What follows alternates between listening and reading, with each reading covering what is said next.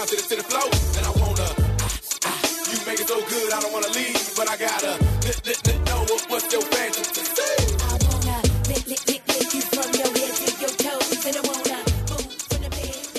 All right, had to get Ludacris saying fantasy in the intro so that you out there know, listening to the Question Block podcast, this episode is about phobias and fetishes.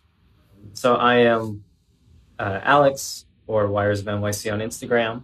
With me is Ariel ist nice. Where you can be found at Aerialist on the gram and everywhere else. everywhere.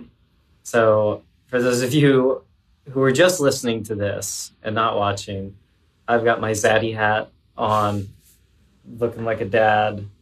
That's sort of like a cop leather fetish thing going on. And you? I'm a spider. Because oh, I'm a spider, and also I have like the the the eyes. I have like many eyes groupings of circles, which is like scary to people, or they they have phobias of it. And also, I think spiders are the most feared insect of all the insects. they're not insects, they're arachnids. Oh, they're the most that. feared Bugs. creature of all of the creatures. We'll get into the stats, we'll break it down, the phobias. Let's start off with the, the etymology. Do you know where the word phobia comes from? Maybe maybe Phoebe. Shout out to your niece. I don't know. Phoebe is the opposite of a fearful child because Phobos means fear because two of the sons of Ares were Phobos and Deimos, which translate literally as fear and terror. So a phobia just it means it is Greek for fear. Do you know what the first the first fear was? The first what is the first like recorded phobia? Yeah. So well we should we should maybe the definition should be clear. It's not just being afraid of something because that's like can be a reasonable survival response. A phobia is like an irrational fear beyond the point of like reasonably fearing the thing. Yeah. Although you don't have to know that it's irrational. Was they it? they changed that. Oh really? Yeah, Oh, okay. they cha- the the DSM DSM five. DSM five, just like De- just Deadmau5's brother. Yeah. Um, yeah, they changed it. It used to the definition according to like yeah the psychologist cheat code book. It used to be that you needed to know. You needed to know that it was rational, but now only other people need to. now to, only the psychiatrist needs to know that it's irrational. and then they won't tell you. Do you know what the original the the the the OG? furthest, Yeah, I do. If you don't, but do you? an irrational fears. I mean, my guess would be like ghosts or ancestors or something like that. Maybe like bones. No. You're wrong. All right. What You're incorrect. No um, What was it? What's the original fear? hypocrisy. I mean, may- maybe po- you know, possibly, but the first recorded fear. There's there are actually two. that came together. Uh, Hippocrates wrote about this. The first doctor. Our Yeah. friend- as I remember from the medical episode. Yeah, he wrote about this guy named Damocles Mhm. who was really, really terrified of bridges. And so, even if a bridge wasn't very high, even if it was like a, just a ditch, he would have to get off and walk through the ditch instead.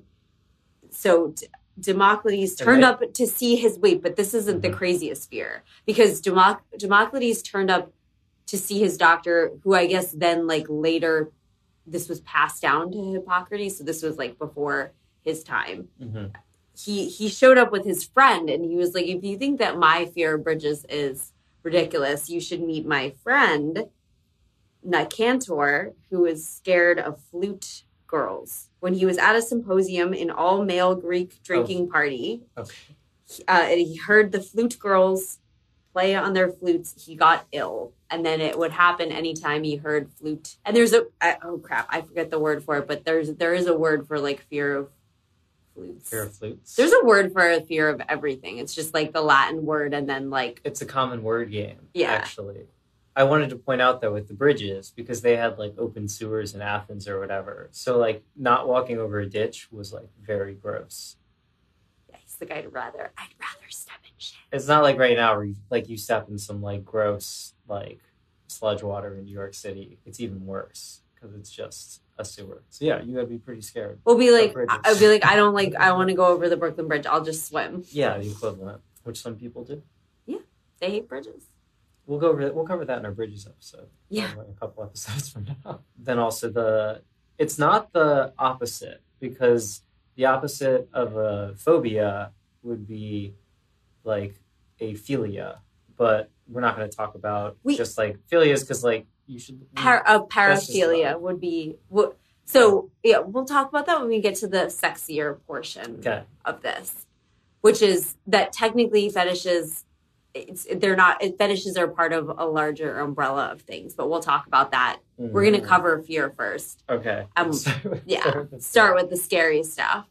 And then we'll do aftercare and we'll talk about fetishes and paraphilias and uh, kinks.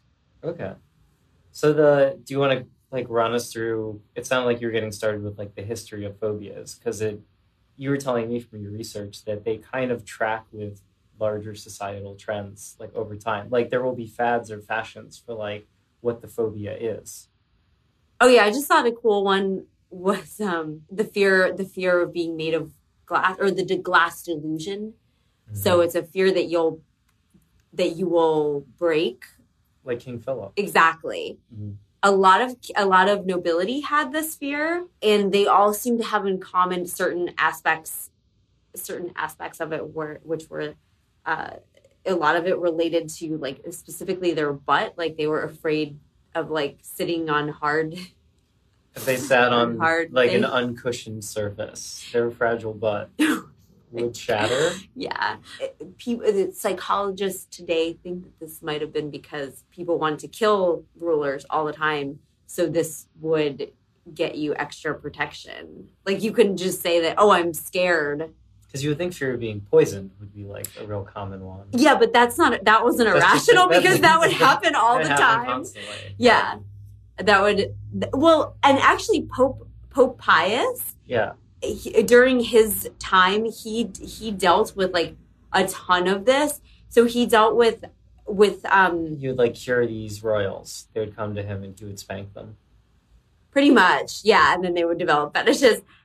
Yeah well that that actually i, I were you joking? Because that actually is what he would do. You did tell me that Pius spanked yeah spanked some royal he royal butts. he would spank them and he would he would say did that hurt and they would go no no sir can i have another and he would go if your butt really was made of glass then it wouldn't hurt because How about that?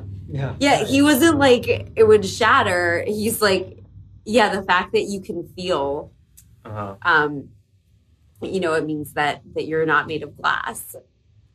And he also he did deal with the wife of Maximilian the Third, the Cinco de Mayo dude. Oh yeah. Yeah, she was afraid of oh. being poisoned, and and hers was hers was actually to a degree of of irras- irrationality. This is after Maximilian died and she had returned to Europe, Yeah, right? And like, because I know she spent the rest of her life hanging out with Pope Pius, hanging out with the Pope, eating eating his food. being sort of crazy, I guess. Yeah. Yeah. That was a big the the glass phobia was a big thing. Um, oh, uh, what's his name? Tchaikovsky. He had it. He had a touch of this.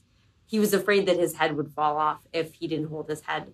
But this was a this was like a a branching of the glass delusion. It was like a you know some people would have it part of the Venn diagram. Did you get like the Latin term? What's the glass? No, because I I didn't. You can look it up. I mean, It'd probably be like vidrophobia or autovidrophobia or something. I'm just guessing from Latin roots. I It's- mean- it's fine if you can't find the article. look at it. I, I, I, I'm, Yeah. I, I hate when people are like, "Here's a list of 25 phobias you never heard," and they just give you the word. One of them was a fear of long words, and like that word was really long. I thought that was kind of funny, The, but no one cares. It's boring to just read you like words. the so Wikipedia article on phobias actually had a section about it's called content spamming because you can actually use like a word generator to make articles like out of this kind of thing, and apparently this is like a really common like source of internet bullshit. well, I'm afraid of that. I and like, like, clickbait that. articles. That's your phobia. Yeah. My phobia is that I'll click. But everybody out there, if you need to sell some ads real quick, uh, make a bunch of listicles with phobias. Yeah, we just arrived This is going to get root. edited out, by the way. No, we, I like to provide practical tips to our listeners. So Um, the so the, the glass the glass delusion that's that's one of the the ancient phobias. I you can talk a, a It's little like 1830s or whatever. for young people like me. It is. anything, anything prior to uh, 2012 for you is ancient. Yeah. So I was gonna say the the DSM five. Speaking of which, it categorizes phobias into three like main categories. Yes. So they're spec- Category is category is specific phobias, which includes animals, uh, like spiders, situational, and like darkness is a really common one. Uh, environmental, so that would be like, yeah, heights, um, and I think just like illness is like or oh hypochondria. personal illness and like specifically uh like fear of injection like poisoning. So like i think like anti-vaxxers depending not to lump them all together uh probably include some amount of this. And it was specifically like contamination from injections is like a specific phobia. So that was your situational. And then there is social phobias which is just a like fear of public speaking fear of like being embarrassed anxiety just generally Oh. falls into this Japan, Japanese in the Japanese culture, there's a, a fear that's it's a phobia that's very common among Japanese people, which isn't in a lot of other cultures, but it's fear of embarrassing other people. nice and the embarrassment that you would then feel from embarrassing Not even you just it's like you don't want to give someone else like so douche chills or whatever. the third major category and i thought this was interesting it's its own top level category is agoraphobia which is uh, being trapped so it's inability to escape any of the other things oh, so that's like a tag along. they treat it like its own top level category, which I thought was weird. It's not one of the specific phobias. It's like super broad, which is just fear of like could be claustrophobia, fear of like being in a crowded space, but it, it like Oh, fear of being in a fear of being trapped in some situation. fear of being in a crowded space and not able to ex- escape. Yeah. That's like the okay. Yeah, it's because the treatments for that are more complicated. I I believe it. I believe it's just it's because that it's not in the usual like fight or flight response. Because there's you know there's the like evolutionary theory, which is sort of like pa- uh, Pavlov's dog adjacent, which is that when we were being chased by saber-toothed tigers, heart rate would increase. We'd get more like glucose in our bloodstream, like all these things would happen. And then those chemical reactions would stick around for a while, and it would take a while for us to get back to our regular state because we might still need to run at any moment. Now, whenever normally your your rational brain is able to calm down your like primordial brain, but in terms of phobias, it's not.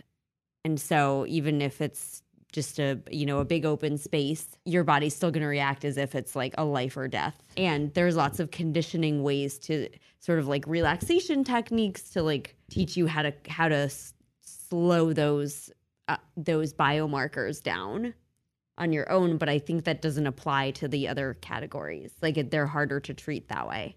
Yeah, if you recall our brains episode, which I don't know that actually got recorded, but uh, when we talked about the the like the inner reptilian brain and then there's the limbic system like emotional response is sort of like the second layer that all mammals have.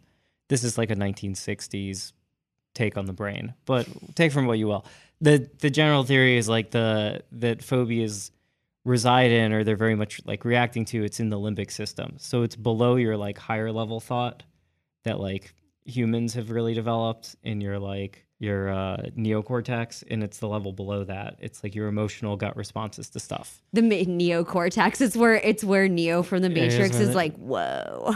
Yeah. Whoa that's scary dude so i talked about the, the yeah the relaxation techniques to help people cope there's also something called flooding which is just like that's exposure therapy yeah exactly you just go you go a hundred you go a hundred you go all in So I- that's yeah I wonder, like, does that work? Because that's like a common joke that it's like, I wonder if it's just fun for therapists to do, where they're like, you're, it's like the fear factor, like, way of dealing with like a fear of heights. It's like, you're scared of heights? We're going to drop you out of an airplane. Like, Oh, or the Maury show. Remember, I showed you that clip of the the cotton ball man. So there also was a drag race where they did that with the pickle. Yes. Yeah. So if you if you want to laugh, go. I mean, not making light of anyone's fear, but but actually, yeah, making making light of this because it was so extreme, and maybe the the cotton ball fear lady can laugh at this and and uh, feel better about it.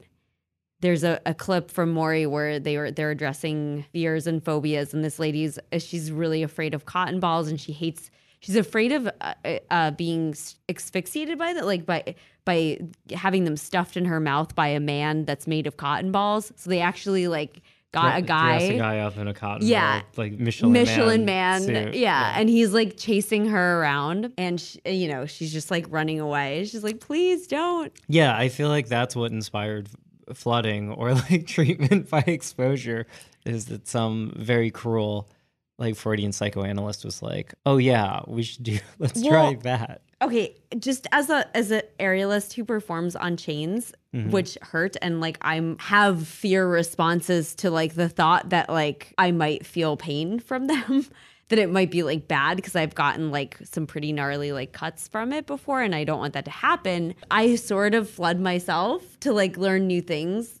So I, rather than babying myself and being like, okay, like it's all right. Well, I just let my I just let myself feel the fear and not be afraid of the fear, if that makes it. Like I let myself feel my heart rate speeding up, but I don't like a, a- attach like more thoughts to it. So I feel like in that little way, flooding like if you teach the person like, okay, your heart rate's gonna increase, you're gonna feel all of these things, just feel them.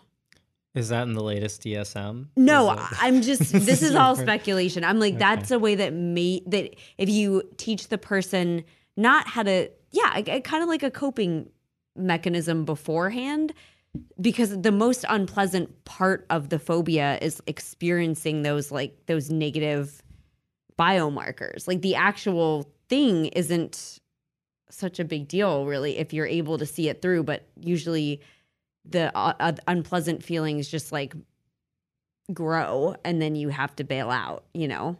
Yeah. So I feel like with training, a flooding method could work. But I think just blind flooding or, you know, cold turkey flooding or whatever, I don't think that would, I don't think that's good because it's going to elicit a greater fear response. And then like you're, you're also going to feel like an untrusting feelings. And then those are going to come up the next time you think of the phobia. Again, because I have no deep seated phobia, although heights make me uncomfortable. So I guess a little acrophobia. But uh, according again to the the authoritative Wikipedia, it is that most phobias uh, start to emerge between it's all it's all in like children apparently. So they like the I think the consensus take right now, and I have no idea how accurate this is or if it's all like kind of Freudian whatever, is that like phobias are often based on some childhood memory that can either be learned from watching something bad happen to like someone else or to an adult or from your own childhood experience whatever it was you were left in a high place or something like that um, or you almost fell off a balcony something then you develop a fear of heights i don't recall anything like that ever happening to me but who knows? But uh, apparently phobias emerge from ages like 7 to 10 they peak from like 10 to 13 and then it's actually pretty rare that they develop after age 17 although these monarchs who thought they were made of glass i don't know if they had that their entire life or if it came about later.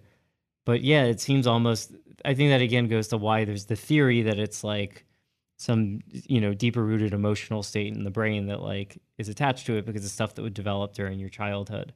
Whereas like once you're an adult it's i suppose less likely you're set in your patterns or whatever. You'll I- develop an irrational fear. I feel like that's very.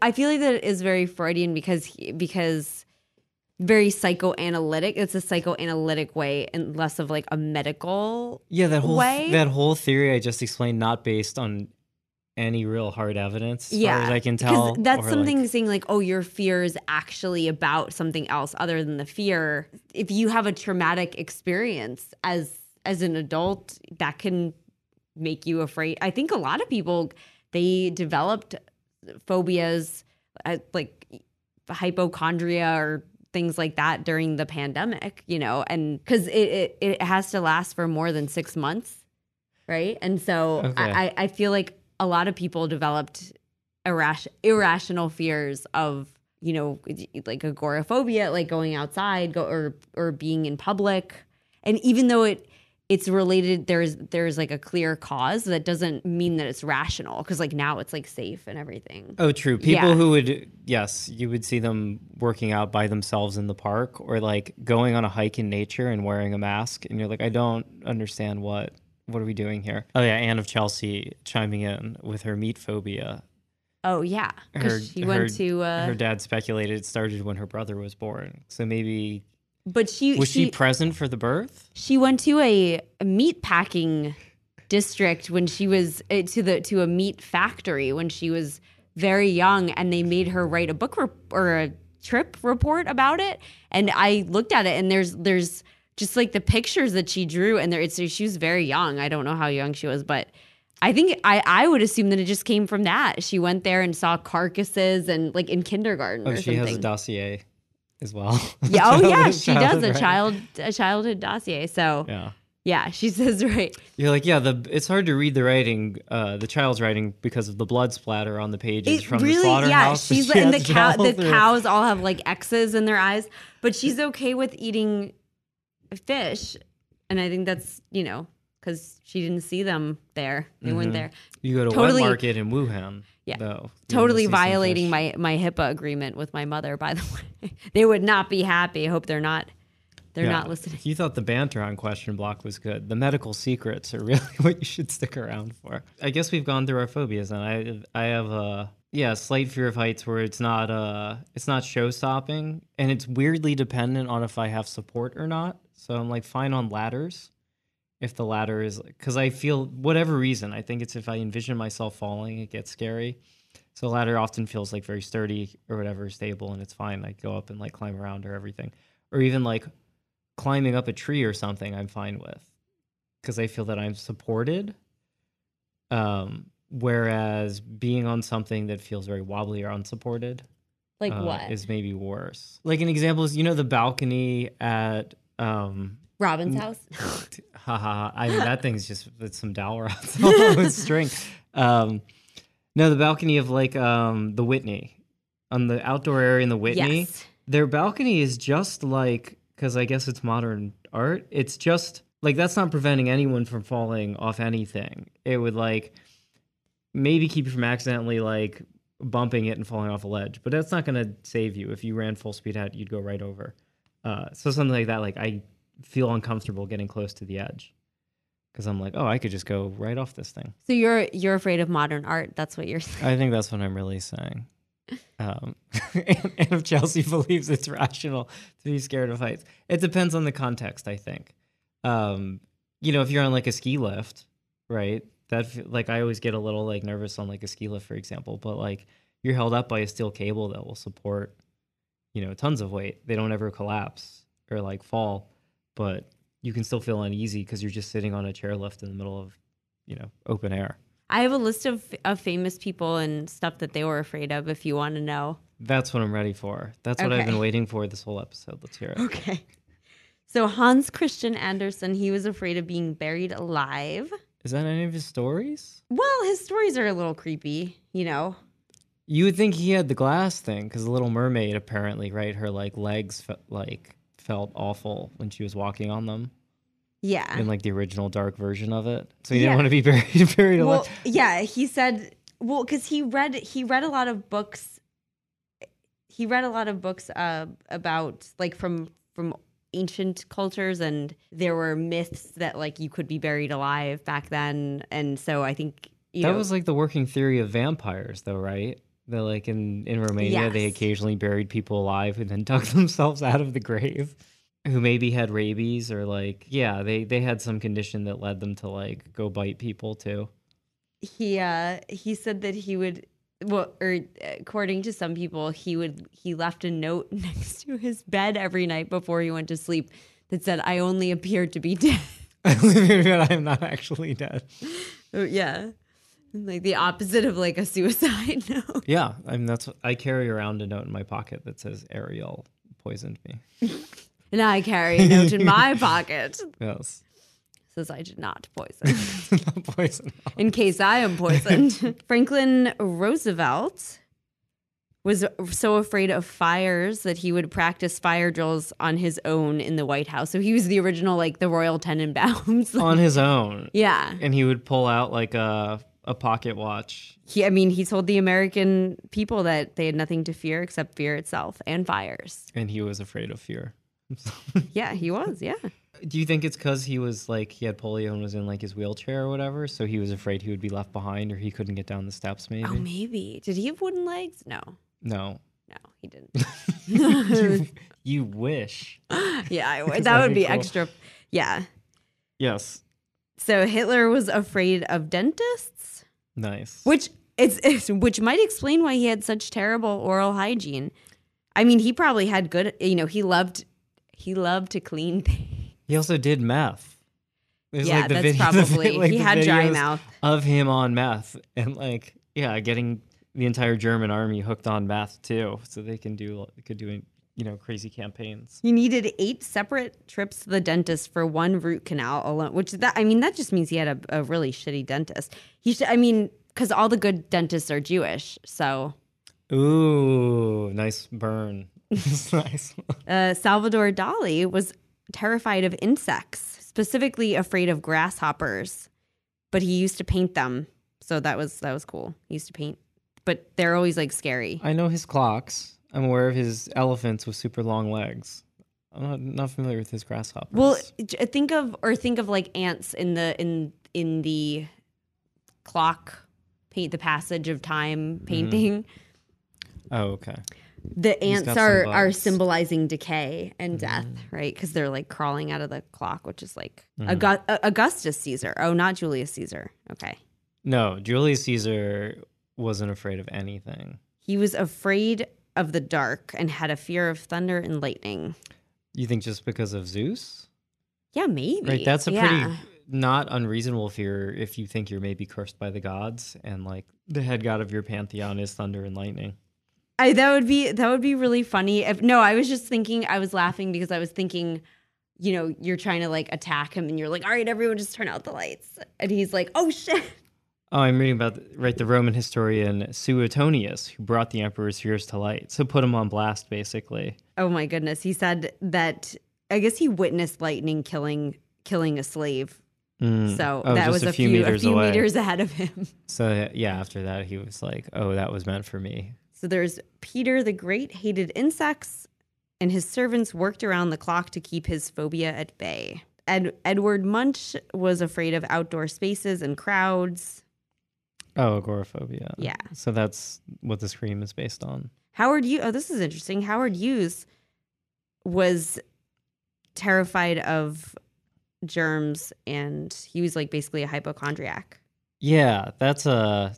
I don't know if you ever saw the Simpsons episode where Mr. Burns starts a casino Oh yeah. and he becomes Howard Hughes and is like sealed in this chamber and like he's like, look at them Smithers covered in germs. And, Oh yeah, and that yeah yeah yeah yeah. and then the very end of the episode, the joke is because Howard Hughes built a the, like the largest plane ever out of wood called the Spruce Goose, and it, Oh, yeah. and like I don't think it was even capable of flying because it was built out of wood it was too heavy. But at the end of that Simpsons episode, Mr. Burns pulls a gun on Smithers and he's like, Smithers, I've built a plane for us to get away from here. Get in. Wow. Smithers like, surely, sir, that's a model. Speaking of planes, Anyway, Kim, Kim Jong Il was he he survived a helicopter crash, and so he was he's a he was afraid of flying. Life he had a lifelong fear of flying. He would only take boats places. he would only take boats. Yeah, Yeah, where's he even going? he went to Russia. It took him eleven days. Oh, okay. That's a Yeah. shot. You know who else has a, fo- a fear of flying? Who?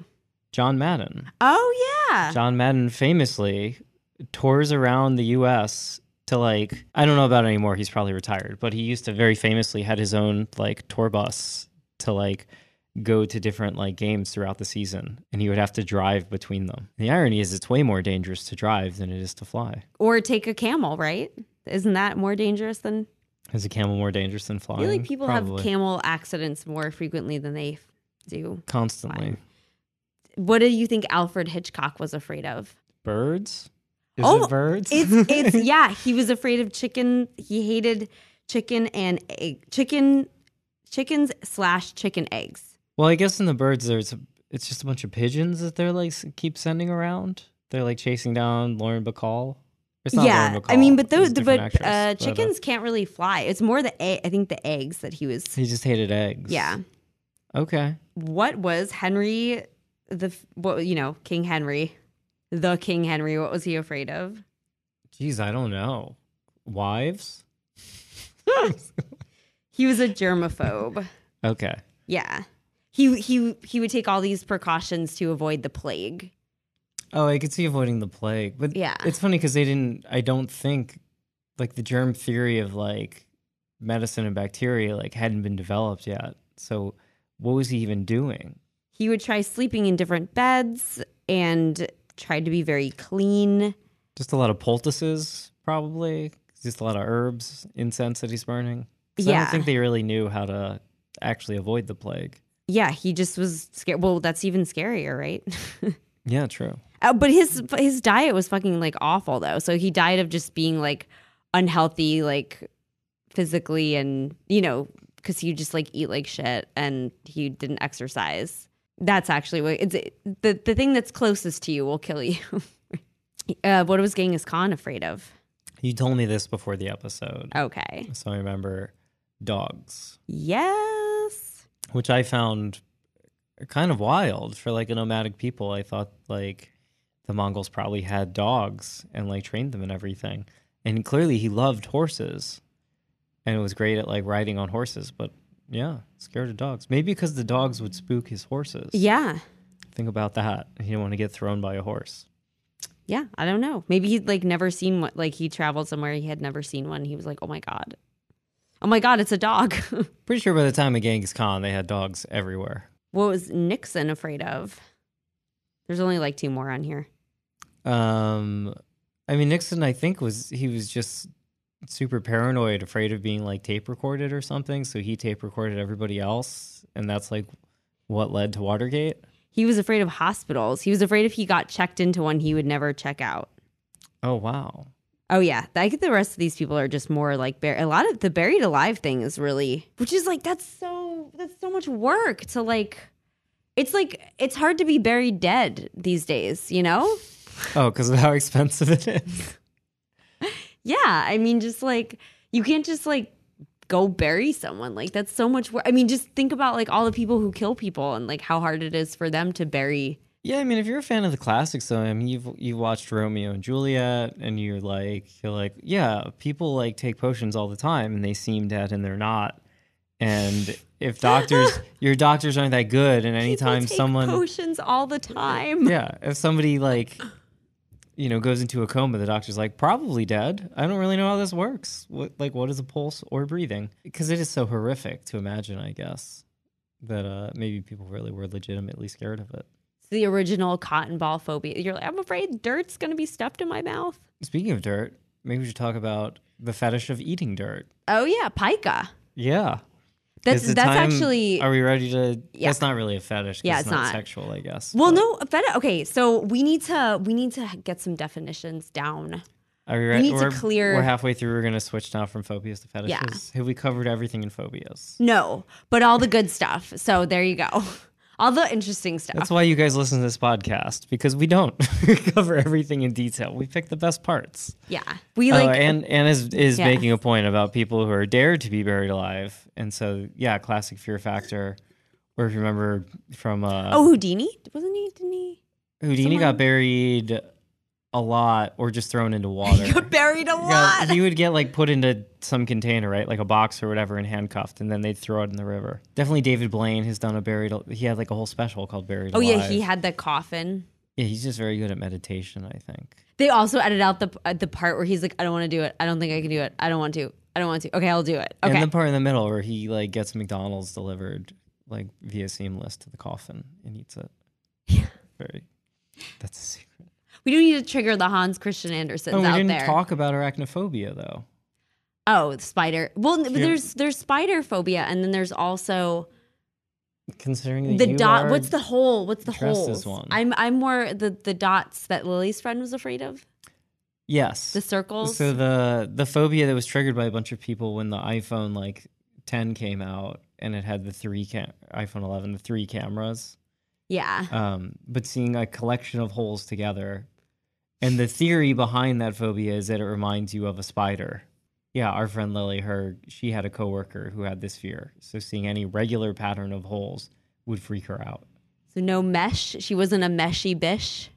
No. All right, I'll look up the name of that because I feel it's important that we get that on the record. Yeah, the but holes. in the meantime, the clusters. I don't like the word cluster.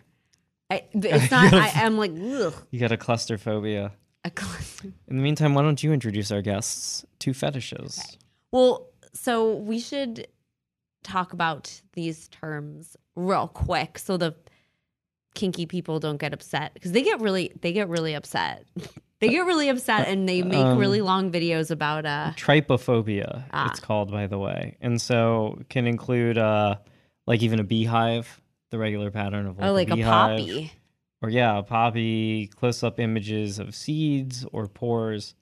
Oh, Yeah. the p- Dr. fear Pimple Popper. holes, trypophobia. Trypophobia. You get tripped up. You're afraid you're gonna trip in one of those holes. That would suck for the kids in that book holes. Yeah. He's like, I gotta dig holes far away from the other holes. Yeah. Para paraphilia is d- more of a disorder, right? The DSM five is like this is these are behaviors that like a person cannot experience sexual completion without like behaviors or things. hmm fetish fetishes are part they are a paraphilia they're like they're a they're a subsection of like paraphilia right Yeah. because they relate to objects A fetish is describing, and so the fet- the term fetish comes from like anthropology in like 17th, 18th century, primarily from like when anthropologists in the West started studying African cultures.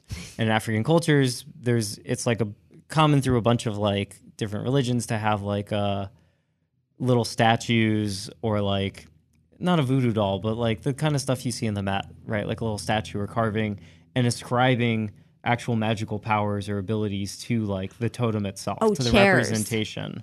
Chair they legit have there's They got they have magical chairs? chairs yeah that are like their own spirit yeah Yeah, and so the stools sorry stools the yeah the yeah the Western term for that for ascribing some magical powers or or just some special like state of being to an object is fetishism.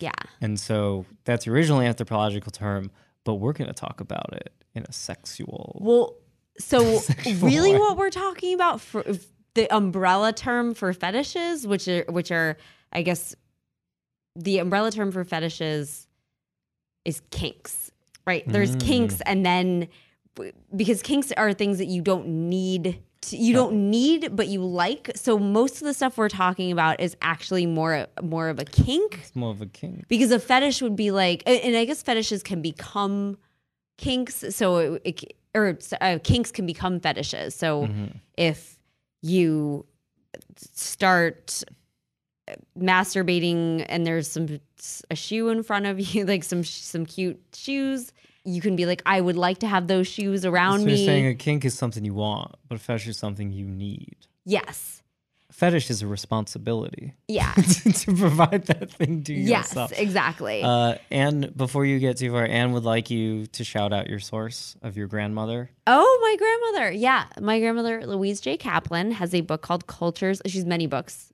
She's many leather bound books. But there's one called Cultures of Fetishism where she she talks about fetishizing Cultures of fetishism. throughout like across culture, the cultural spectrum. So she she, she also collected shoes. She collected little shoes. She had the lotus slipper, like a Chinese foot binding shoe. She had Barbie shoes. She sort of collected them and she has a whole chapter on like and shoes and and shoe fetishizing and and like foot fetishizing. Yeah. So knowing that the that baseline definition of fetish of of that like ascribing magical powers or like potency to some object, then when you hear the term foot fetish, what it really is saying is that taking a what is generally considered a non-sexual body part like a foot and making it sexual, ascribing sexual power to it or like influence to it. That's that's yeah, pretty much what we're going for.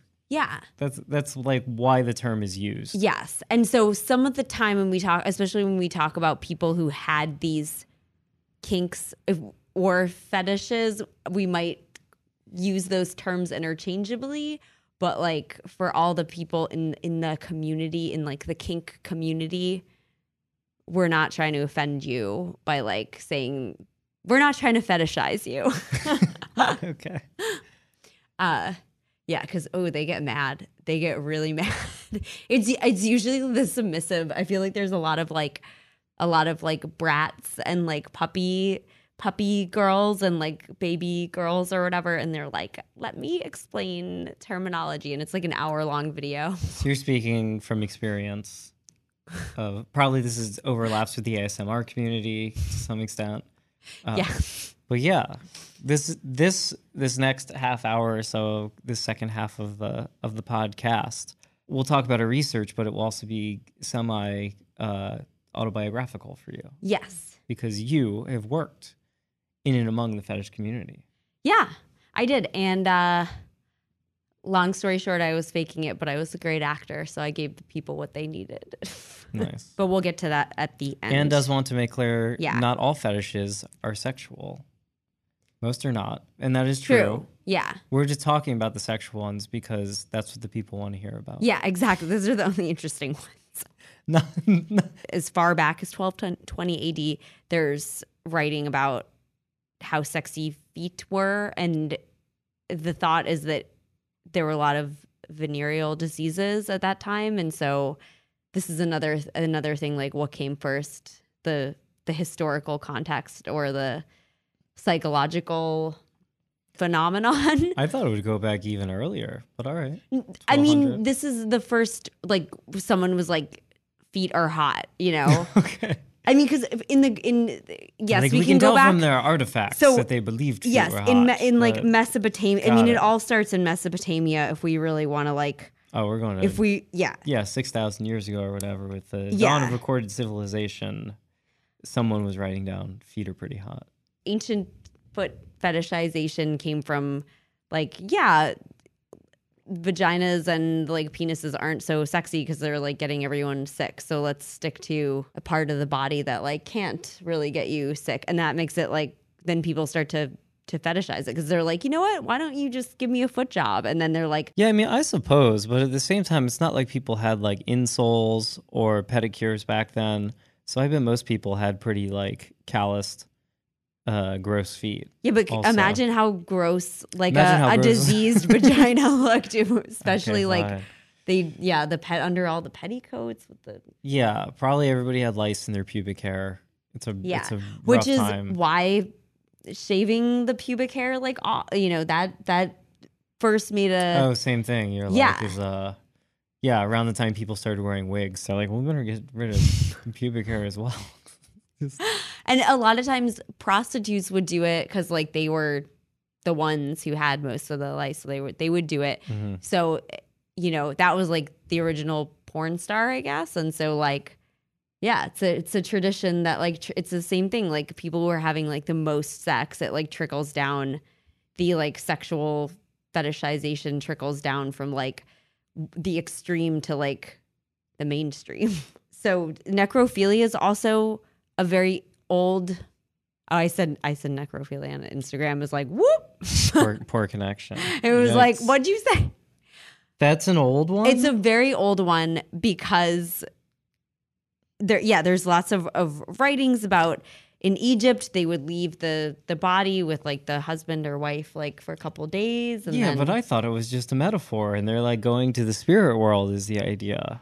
No, they would leave them. You're like, they no, would no. leave, Some people took it literally. yeah, no, that the would- corpse got up and walked around at night. Greeks and the Egyptians, they would leave the deceased person for three days before handing them over to the embalmers to discourage intercourse with the bodies. from the embalmers. Yes. Oh, so they were like, we're gonna wait three days for this like body to get a little gross. Yeah. The embalmers won't Yeah. try to. All right. I mean, I guess if you thought that the pharaoh was literally God incarnate, right? Then like maybe you try, you try a little something. You're an embalmer. So the Herodotus wrote that the Greek tyrant Perianders, quote unquote baked his bread in a cold oven when referring to his deceased wife. Oh, That's a yikes. That's a no for me. this is a pretty clever turn of phrase. Nice Yeah. job. Herodotus. original they had, They rapper. had like pretty sick metaphors two thousand years ago. Not bad. Yeah. That's like he's like the library is open. Open. the library of Alexandria is open. Von baketh his bread. Yeah. Yes. Yeah, I'm gonna- gross. Oh, auto autoerotic asphyxiation, which is very dangerous. I should say it's very. It's one of the most dangerous ones. People haven't mastered it yet to this day. Mm-hmm. It's because like when people were hanged, they would have boners, and so like doctors would sometimes they saw that, and because the doctors were present, at, they were probably the ones who were doing the hanging. So they were like, "We do everything." Well, and just yeah, declare Declare death. death. They got to sign the death certificate, whatever. Yeah. Okay. So they were like, "Ooh, interesting. Maybe my patients who come to me wanting a blue chew, maybe I can just choke them out a little bit." And it you know. worked some of the time. yeah, some of the time it did, and then but also those people died. They're like, "It worked," but they're dead. Well, you need a, me- a trained medical professional to be Yeah, doing it. but they're like, "I know That's an the embalmer problem. who would." they just call their friend. I guess so. they're like, "Get over here! I got a cold oven for you." Yeah, I, w- I wonder if some of these things how people discover them. Well, that, that's that's how. I mean, that's Uh-huh. the that's the thought behind it. I'm gonna get into BDSM like after this because that's its own thing, which is actually really interesting and like funny. Okay. But rubber and latex, I do want everybody who is listening needs to stick around to hear your my personal, your personal anecdotes. anecdotes. I are will. really going to be the highlight of the episode. Okay. So. Ru- rubber and latex started with uh with, with Macintosh, the Macintosh Society. It started with the Macintosh raincoat, and then people, yeah, they eroticized this uh, this material, and then also during the war, there was you know uh, medical like latex like latex gloves and stuff to keep you dry in wartime started being purchased like after the war and yeah for sexual or just purposes or just for because readily it felt good available rubber. It's just like, yeah. well a lot and th- here's the thing that is something where latex specifically has a very it has a specific smell it has a specific very specific texture to it and also like sound. Mhm. and it gives you the feeling of being held. Like when you're in a latex catsuit you feel very very held. That is something that that might just be enjoyable in general and then some people experience it and they're like I've definitely had this all all along but like now I can you know it's it is something that's already pleasurable and this is just like taking it to the next level is like these specific outfits and things like that I thought a lot of like the I know we're doing just latex right now, not BDSM, but I thought a lot of the appeal was like it's now associated with sort of toughness and like sexual dominance or whatever. But like I Not thought a lot, a lot of the appeal was not wearing it, but like seeing people wear it. So you're talking about leather, which is Oh. different. I'm talking about latex, which is not leather, which is a which as you yeah, as as a scientist, you Okay, know, So not patent leather. You're talking about specifically latex, like latex. latex and like rubber rubbery things. You've worn like a rubbery latex cat suit.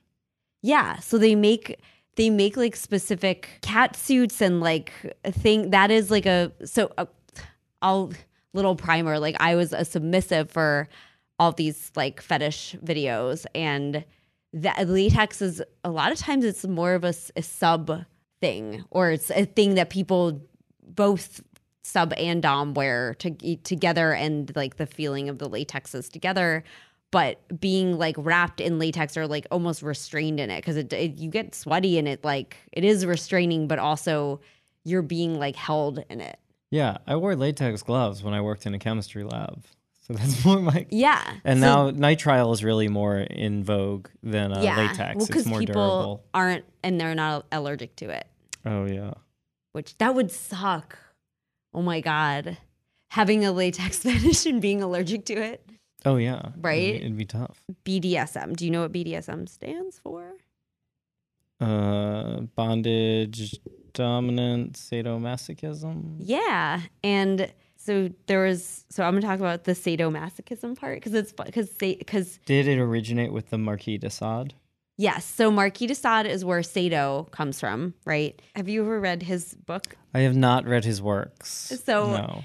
his i mean his his book is very it's very violent it's very it's it's wild and but it's it's almost like campy to the it's it's crazy it gets called um i was gonna say 20 21 years of solitude no it's It's like the dinner party.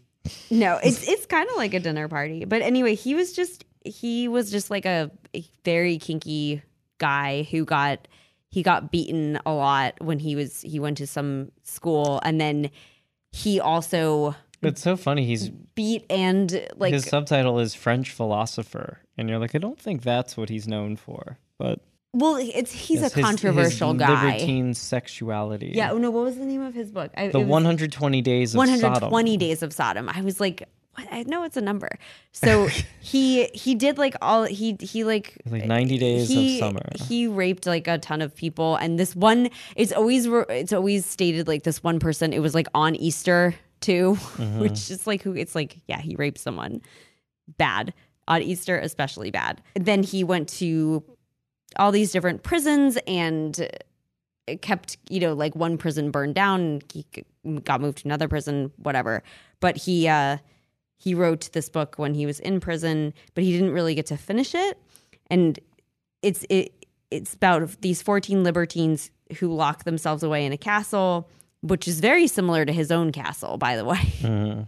and they they lock themselves away with a with a harem of children. Every month is supposed to be a different like degree of sexual insanity basically but he only finished 4 months so november is i just think it's funny like november is the month of simple passions so basically there's, there's this month there's like no penetration there's a lot of fluids it's kind of like Oh, simple passions. Yeah. Simple, yeah. Okay. right december is the month of complex passions Okay. which they're not really that complex. Um, there's a lot of underage stuff that happens. January is the month of criminal passions. There's there's lots of like really painful, ouchy stuff and violence. Yeah. and mo- and like a lot of incest. And it's crazy because like the ch- it's like they have this original amount of people that they bring, but somehow within these months, like within like four months, there's like new generations of the people, and it's like what the hell? I mean, it's like a fantasy. So Yeah. whatever. That's. And I was gonna say, reading his Wait, his quick bio, he didn't do any of this stuff. no, no, he Or just he, he did a like a he did a little bit, bit. He Yeah. did. He did like he did like December maybe. He, he beat up a housemaid.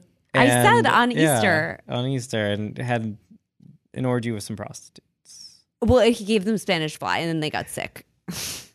But But okay, wait, February. the acts depicted. February. February? The the month of murderous passions, and there's like super super owie stuff and gross killings, and it's like X-rated Saw basically. So his son tried to burn all of his manuscripts, but then I mean, nice. yeah, he was like, I don't want this like, guy associated with shouldn't me. Yeah. Um, even uh, or Iwan Bloch published his book. Alfred Binet came like he's the first. He's kind of the first person who used sadism as like a term, right? And then as as a term, which is sadism is like a, a sexual pleasure at at causing pain to others, right? yes. yeah. Sexual cruelty. Okay.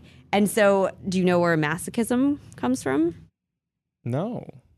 No. So it comes the from the Velvet Underground's famous song "Venus and Furs." no, it comes from the book that that's based on, which is by Chevalier Leopold von Sacher-Masoch. Wait, Yeah. say that name again. Chevalier Leopold. Uh, Chev- Chevalier, I guess. Chevalier Leopold von Sacher-Masoch. Okay. Yeah. So I've I've read like parts of that book and it's this guy he falls in love with a statue of Venus and then he sees a lady who looks a lot like the statue and he's like please beat the shit out of me. and she's like no. And he's like please. And you as the reader are like can you please make this guy like like you really want her to beat the shit out of him? Because he's so annoying. He's so whiny. And then eventually she does and they come up with this with a contract that's basically he has to do whatever she says and that she can beat him but her end of the bargain is that she has to wear furs as much as possible when beating him because he really likes that and in his real life he, he actually met a, a woman who was like ooh i want to be like your your venus and furs. And he was like great. And it actually turned out to be kind of a nightmare for her because she was like i have to like cook and raise my kids. And then uh, at the end of the day The book actually was that successful, and then she was like, and then he that he had a fan who wanted to like act yeah out the book. who became his wife and then she was like god damn it i'm so busy i don't want to have to like choke my husband out every night like yeah, So yeah, and he he he really did not want masochism to like be named after him, but Richard von Krafft-Ebing coined the term masochism. And yeah, Masoch was like, please, no, no, no, no, no. I don't want people to know what a whiny bitch I am. But actually a lot of a lot of sort of a lot of like cucks come from this Venus and Furs um, book. So because Ma- Masoch's name in the book, his slave name is Kafka, or not Kafka, for um the the guy in in Metamorphosis. It's not yeah by Kafka. Sorry, Oh, the guy who becomes the Gregor. His name is Gregor. Gregor. His Gregor slave name is Gregor. That's yeah. right. So he's so this book has actually influenced a lot of a lot of things. Oh. So yeah, and then Freud, he really like he was like, oh yeah, sadomasochism. I'm use these two together. He was like, I like that. because Freud is a marketing genius. yes, he really was more, though. more than anything else. Yeah, good Yeah. At, good at marketing. I mean, Not, I don't think a great yeah scientist necessarily, or or even psychoanalyst, but great at he just doubled down. He doubled down a lot. because a, a lot of people before him they were like throwing these words around and they were they were having like speculations and stuff like that and he was like But those people would be like, "This is just a speculation, just Yeah. my theory about what what might be going on." Freud was like, "No, this is what's happening. yeah and it's because of your father We've got all our terminology. yes he thought that you would get a foot fetish or like because you were a kid and you would see like you'd be like at the height of feet when you were like figuring your sexuality out Oh yeah, this this harkens back to what I said about apparently this is currently still the accepted like idea of what causes phobias is that it's some childhood trauma associated with a thing. And that the like it's weird that the Freudians still just like have the floor as far as like how we all interpret phobias or fetishes. Yeah, I mean, because it's so romantic. It's so romantic and mystical. You know, it's a lot more exciting They than got like a good story. Yeah, it's a lot, well, it's a lot more exciting than being like, I don't know, that's just what you're into. Yeah. Like, yeah, it's way more it's yeah, cool to be like, well, when you were a child, you and he i mean his thing is like all trauma is or all things come from this uneasiness that when men find out that women don't have penises they freak out and they become afraid of like losing their own penis and then women find out that men do have penises and so like and the envy. it's the it, it, envy. these feelings they they need to have something to do with these feelings of like unrest and so that's how traumas and fetishes happen you know they come they come apart they come into your being It is, yeah. There's the whole you have to kill your father, so to the Oedipal complex, all the he projected a lot. I feel we're still dealing with the consequences. yeah what, what about that. his father and mother I don't know. I don't know how they dealt with him. He, like our unruly son, his stupid, He's blaming us for everything. okay so you want to hear the stories you want to hear the good stories Yeah, let's hear. what's your favorites what are your favorite top- stories your top tell them. three. The pie one's really great. Okay. All right. So the pie one. So I was friends with this Dom who had her own dungeon and she was like very successful. And she would get these clients a lot of the time that wanted a more submissive experience. And she's like, I can't do that, you know? So she would. I cannot provide that for you. Yeah. I have to take you into my dungeon and whip you.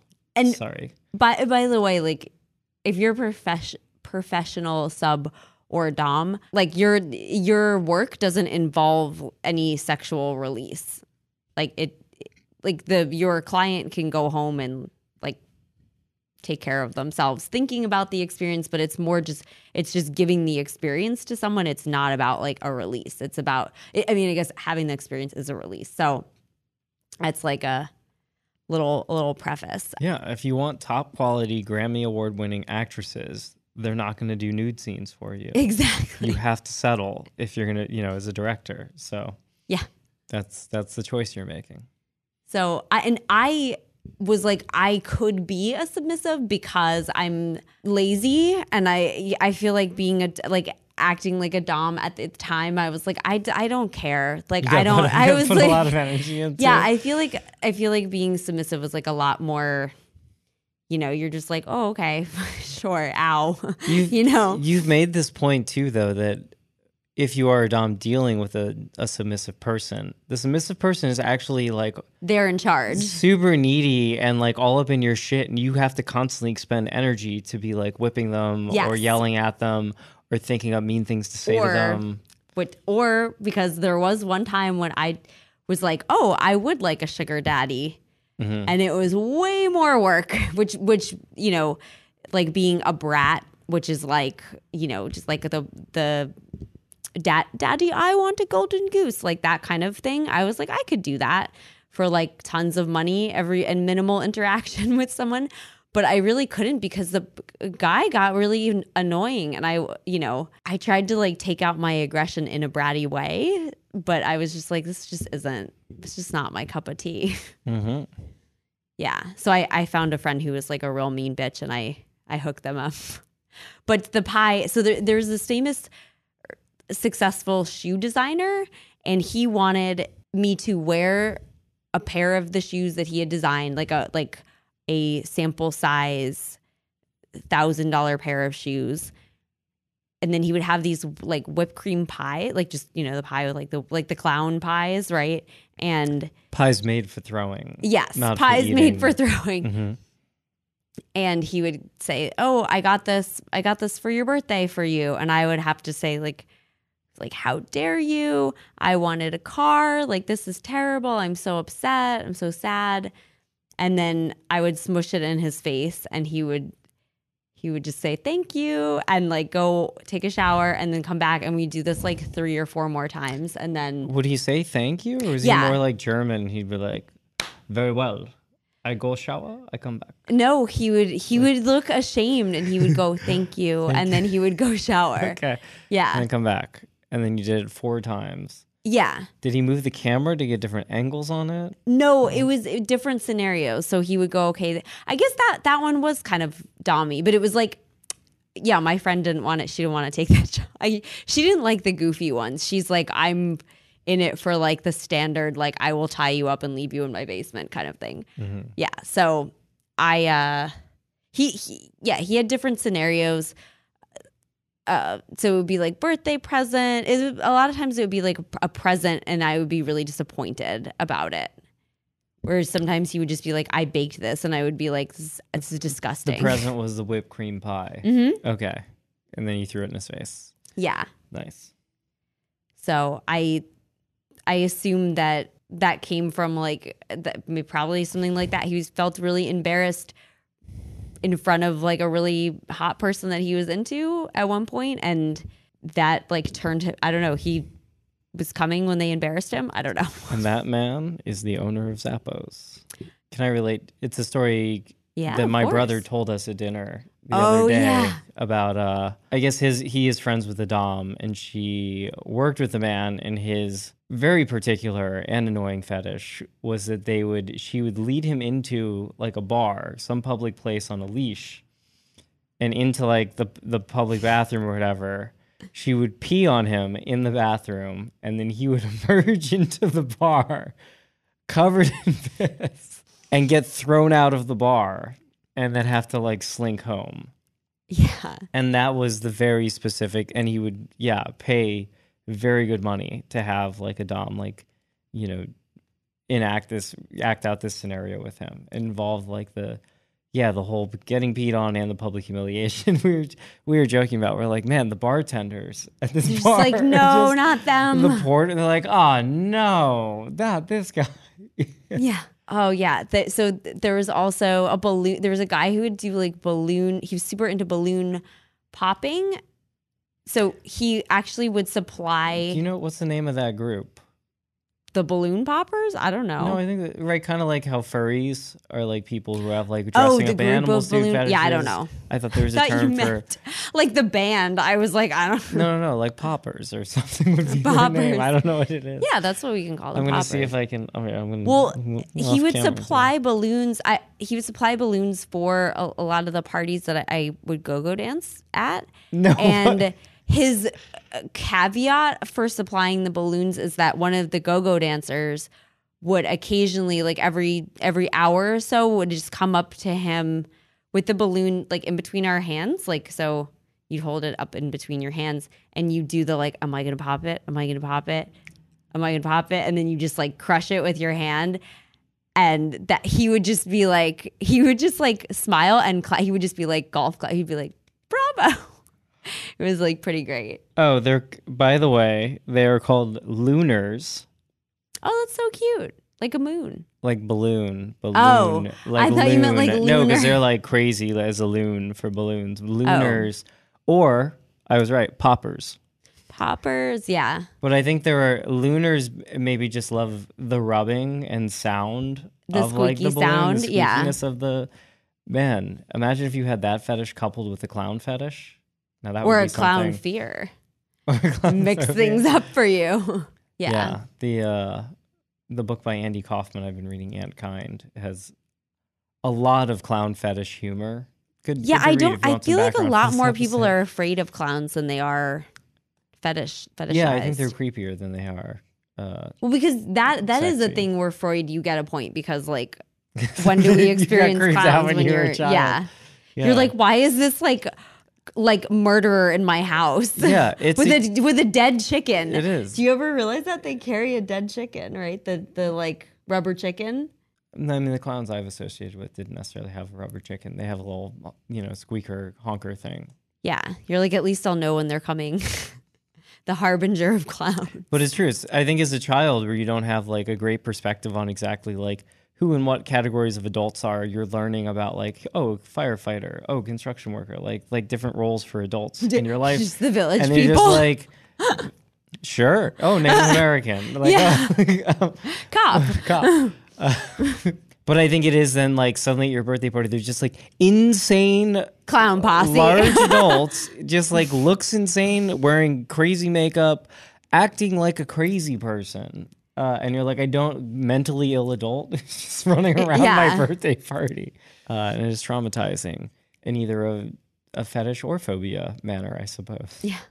Right. So I did also do a lot of because I was like people came to people came to know me as like just like really great to work with and like because I studied I studied what the people wanted too. Like I was like, what is appealing about this? Like because I wanted to be like to really get it like to really satisfy whatever they wanted. Because it was like you know if you're gonna have a fantasy like played out you want it to be like the best possible. So i'd like really try and get the nuances.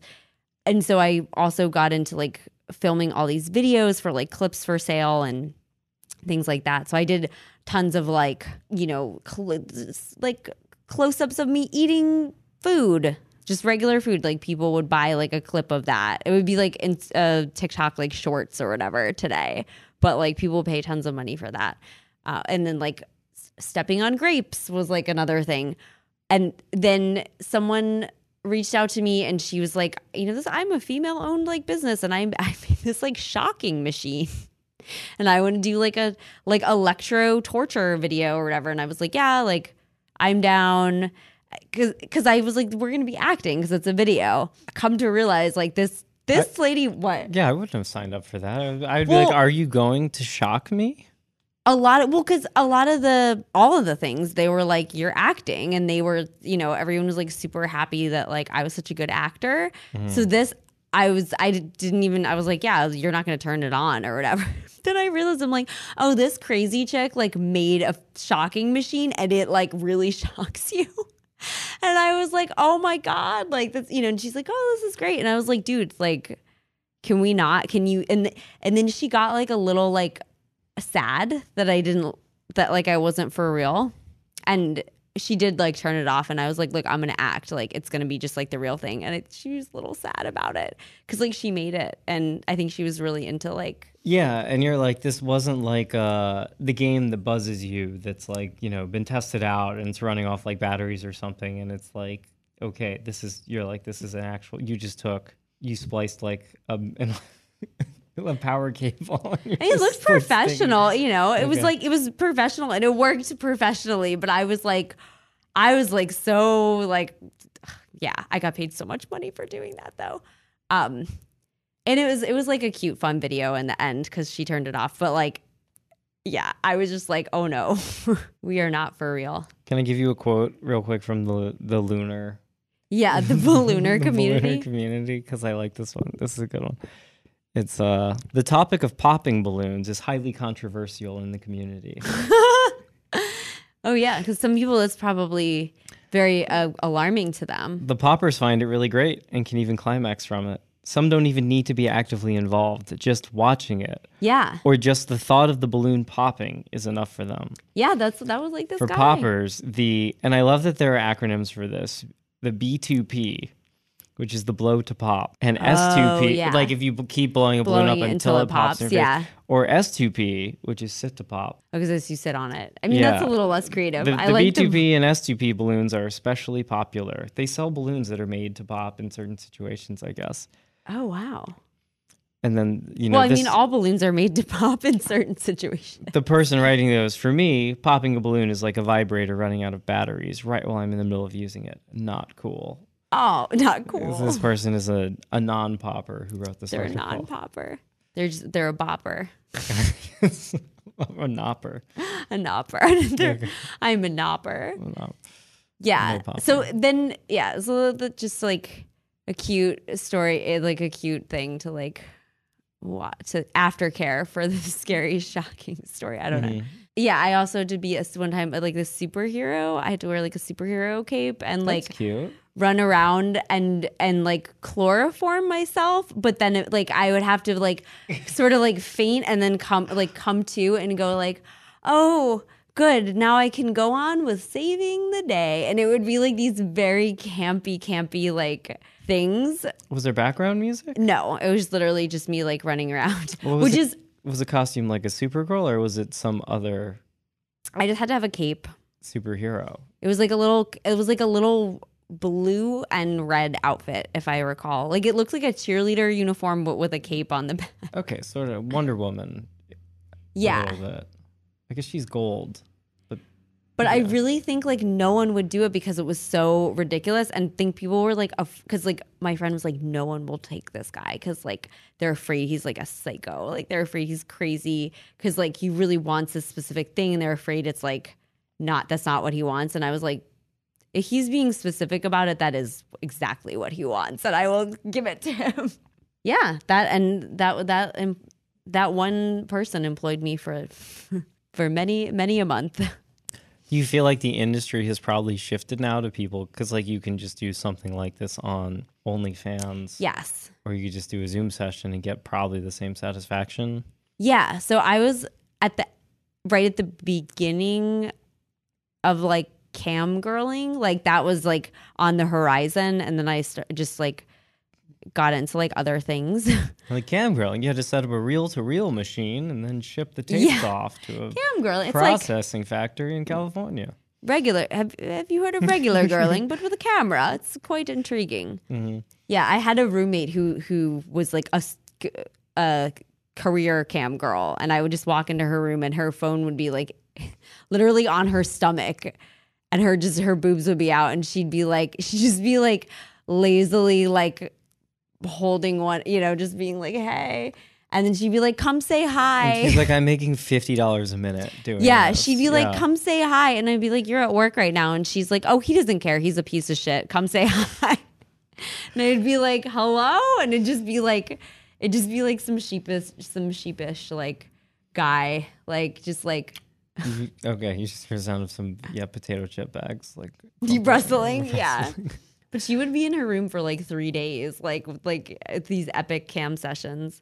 Oh wow. yeah A- and i think the extreme stuff is way more extreme because like like the shock machine is pro- people are probably like oh the shock machine that's nothing Oh yeah, now that's like entry level stuff probably. yeah Yeah. and i would say if you're there's a lot of communities like on if you're if you want to like try stuff or whatever like i would say okay here's my Oh, advice. there's FetLife now, wait which but is like the OkCupid of people with fetishes, right?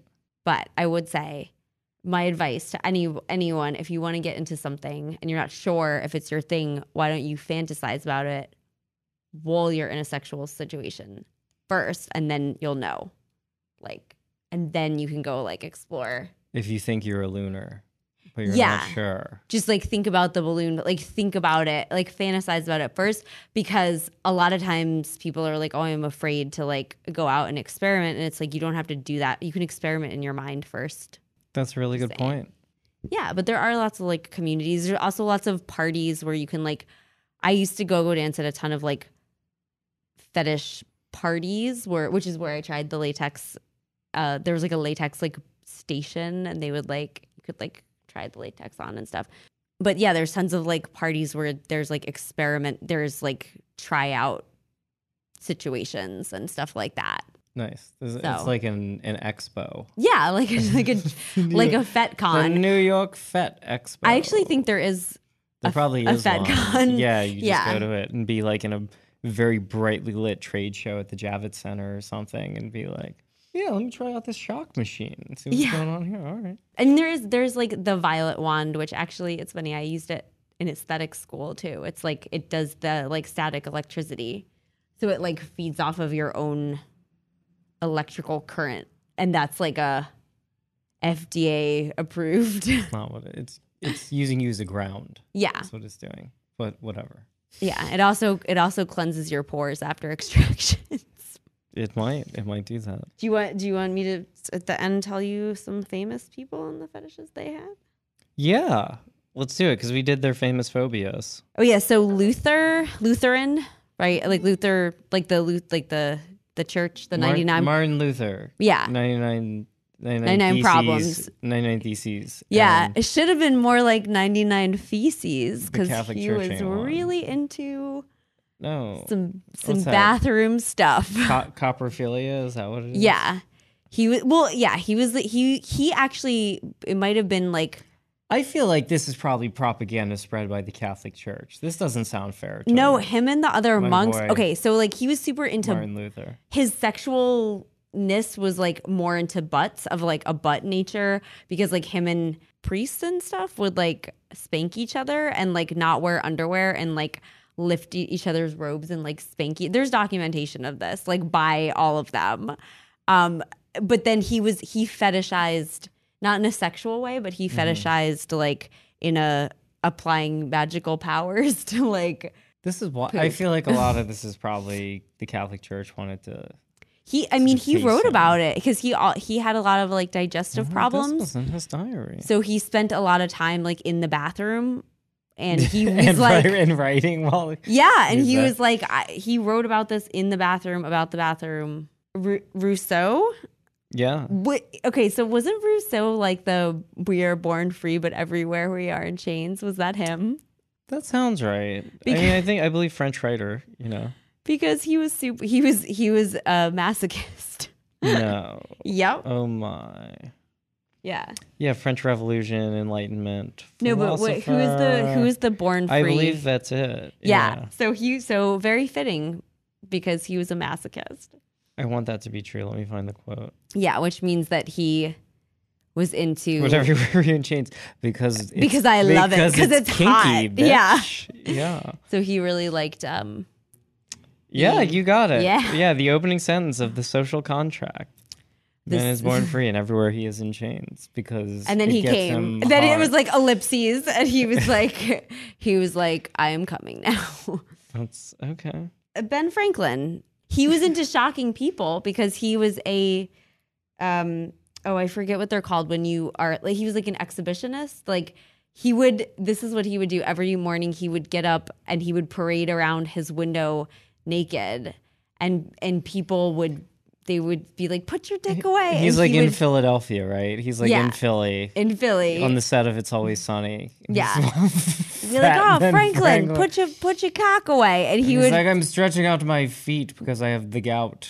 no, he would say that he was taking an air shower, which I don't even. Yeah, and then some college probably just threw a rock in his window. and was Like, fuck you. Yeah, but he he got off on the shock, like how shocked people were. He was like, "Yes." That's funny. Yeah. He was also like a audacious and daring ideas. He was in he was Not into older women too. He also wrote a lot about like like he fetishized older women. He was into it. Oh, yeah. Speaking of the founding fathers, you know Thomas Jefferson. Should know. what? I feel we're on the side of enlightenment here. If you want to talk about oh, Sally Hemings. okay. So uh, but- uh, Gandhi on this on the side of enlightenment. Sure. Um, he surrounded himself, and this is just more of a, a kink. He this more Gandhi kink. with the virgins, right? And not sleeping with them. yeah. He surrounded himself with tons of naked He babes. got off on edge play. Yeah, exactly. but he said he's like, I've never even seen a naked woman. I closed my eyes, even when I was born. He was like a he was like a um a platinum a Oh, platinum, enlightenment, A gold star gay. but a, a gold star Gandhi. Yeah, if Yeah. you're born through a cesarean section, so you've never seen He was like, I couldn't, I wouldn't, I shouldn't. I closed my eyes. Yeah. So there are other like I've read like the same thing, and I actually in high school had a lacrosse coach who liked to like for whatever reason that was like in his quotes or inspirational messages about Wait, discipline. Wait, what About Ga- quote? Gandhi like sleeping with virgins, Oh, I but was like not specific- touching them or whatever. And we were all like in high school. And that guy like, probably f- wanted to fuck a lot of virgins. Let yeah, me I don't just. know. I don't know why he thought. He probably just thought it was very funny to say to The us. coach, Um, yeah, the, coach, doth protest too much. coach, you killing me here. Well, yeah, I heard that too, but I think I looked it up, and and someone was like, "Oh yeah, no, Gandhi totally slept with the virgins." It was like he just like lied. We'll get more into Gandhi's history in, our, in the Gandhi episode. Yeah. also upcoming. Yeah, he was originally like worked, I think, for the British, like a police officer. Okay, okay. Whoa, whoa, too whoa. tangential What- here. What do you? His other kinks? He's I'm like just he's not into. buying the virgin story, is what I'm saying. All right, con- continue. No, you no, any that's others? it, that's oh, it, Gandhi yeah. is the last one. Yeah, that's. I was trying to leave it. The, Franklin was the last one, but I was like, we gotta, we oh. gotta cover your tracks there. Oh, okay. Well, Jefferson tracks. famously, pop star Rihanna is supposedly also into whips and chains. Oh yeah, and if you want to watch me perform on chains, and you're not afraid of public spaces and music, you're not afraid of good music, then this Saturday. That is all I'll say. This Saturday, uh, Secret Loft, our venue that we run. If you're listening to our podcast, you probably know that. Uh, so currently, uh, you have to show proof of vaccine to come to one of our events. Uh, so hopefully, you you are vaccinated, uh, or And if you're not, get over your fear of needles. I did. you, you suffer from low blood blood pr- pressure and occasional fainting with vaccines. Yeah, yeah. It's not it. needles. I toughed it out. I've had tons of needles injected in me. It's only or like in me, but it's only when they're injecting like a four. It is like a, a po- like a scary. Oh, textbook phobia. Yeah. Look at that. Yeah, but anyway, that, all that is to say that we have this Friday comedy show 8 p.m. and this Saturday starting at 9 p.m. Uh, really sick dance party with uh, a bunch of our favorite Brooklyn DJs playing like tech house, some like cool eclectic techno, a lot of dance, just dancey cool stuff. Uh, So that should be great, and you will be doing live aerial at it. Yes.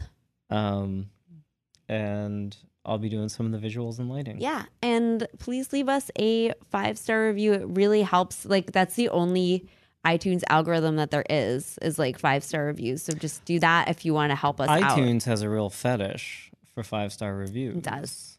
So, yeah, do it. Do the thing. Please. That's all that we want. We don't have a Patreon or anything because we like doing this. Yeah, we don't run ads Yeah. Yeah. Give us a five star review so All we can. So let me show you this little sexual discovery. Okay. Rihanna. Kinky, but okay. Okay, okay. This is just a remix of S&M.